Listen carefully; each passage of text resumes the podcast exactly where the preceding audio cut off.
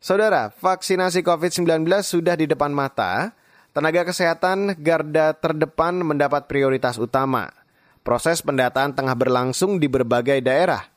Lantas bagaimana aspirasi para nakes menjelang vaksinasi?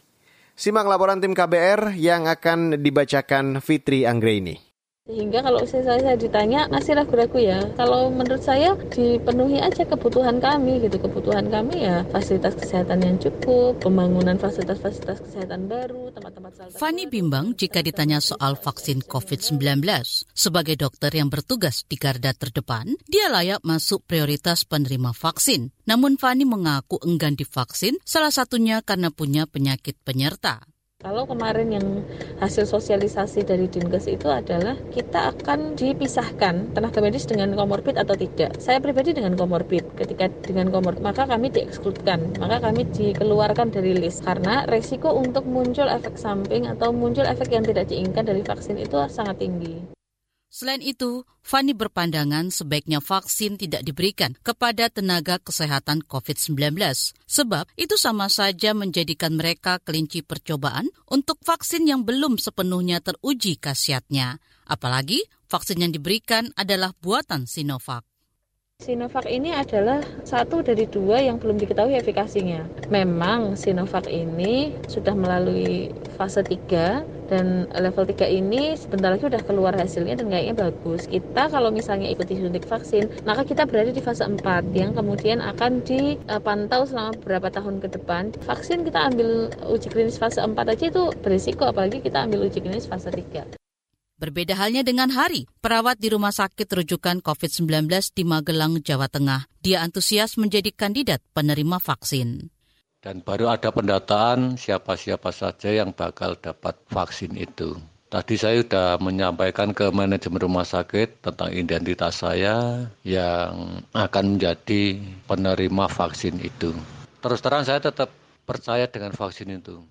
Hari baru saja terbebas dari virus corona usai terkonfirmasi positif tanpa gejala sekitar dua pekan lalu. Dia menjalani isolasi mandiri di rumah selama 10 hari dan dinyatakan sembuh tanpa tes usap ulang sesuai pedoman Kementerian Kesehatan. Pekan depan, Hari bakal kembali bekerja di zona merah.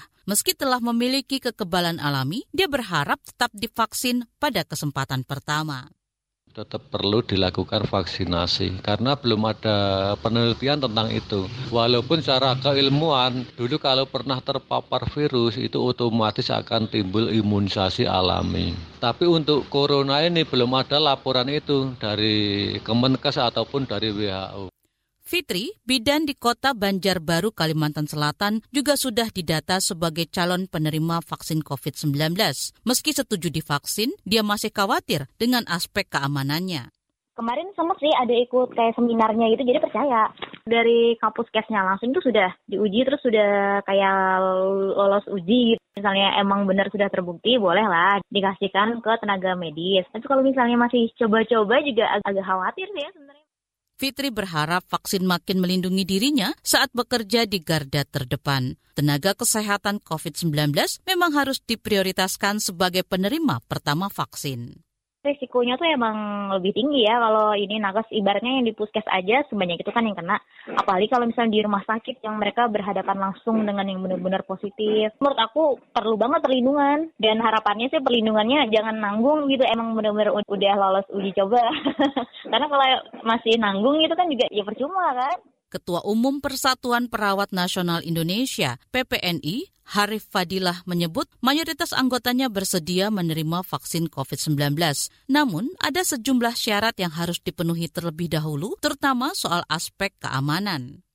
Jadi kalau sudah ada declare dari BP POM bahwa vaksin ini aman dan mempunyai efikasi yang bagus, maka saya kira siapa pun pasti akan menerima termasuk kita uh, perawat. Kami punya survei internal di perawat ya. Itu sebanyak 84 persen dari responden itu bersedia.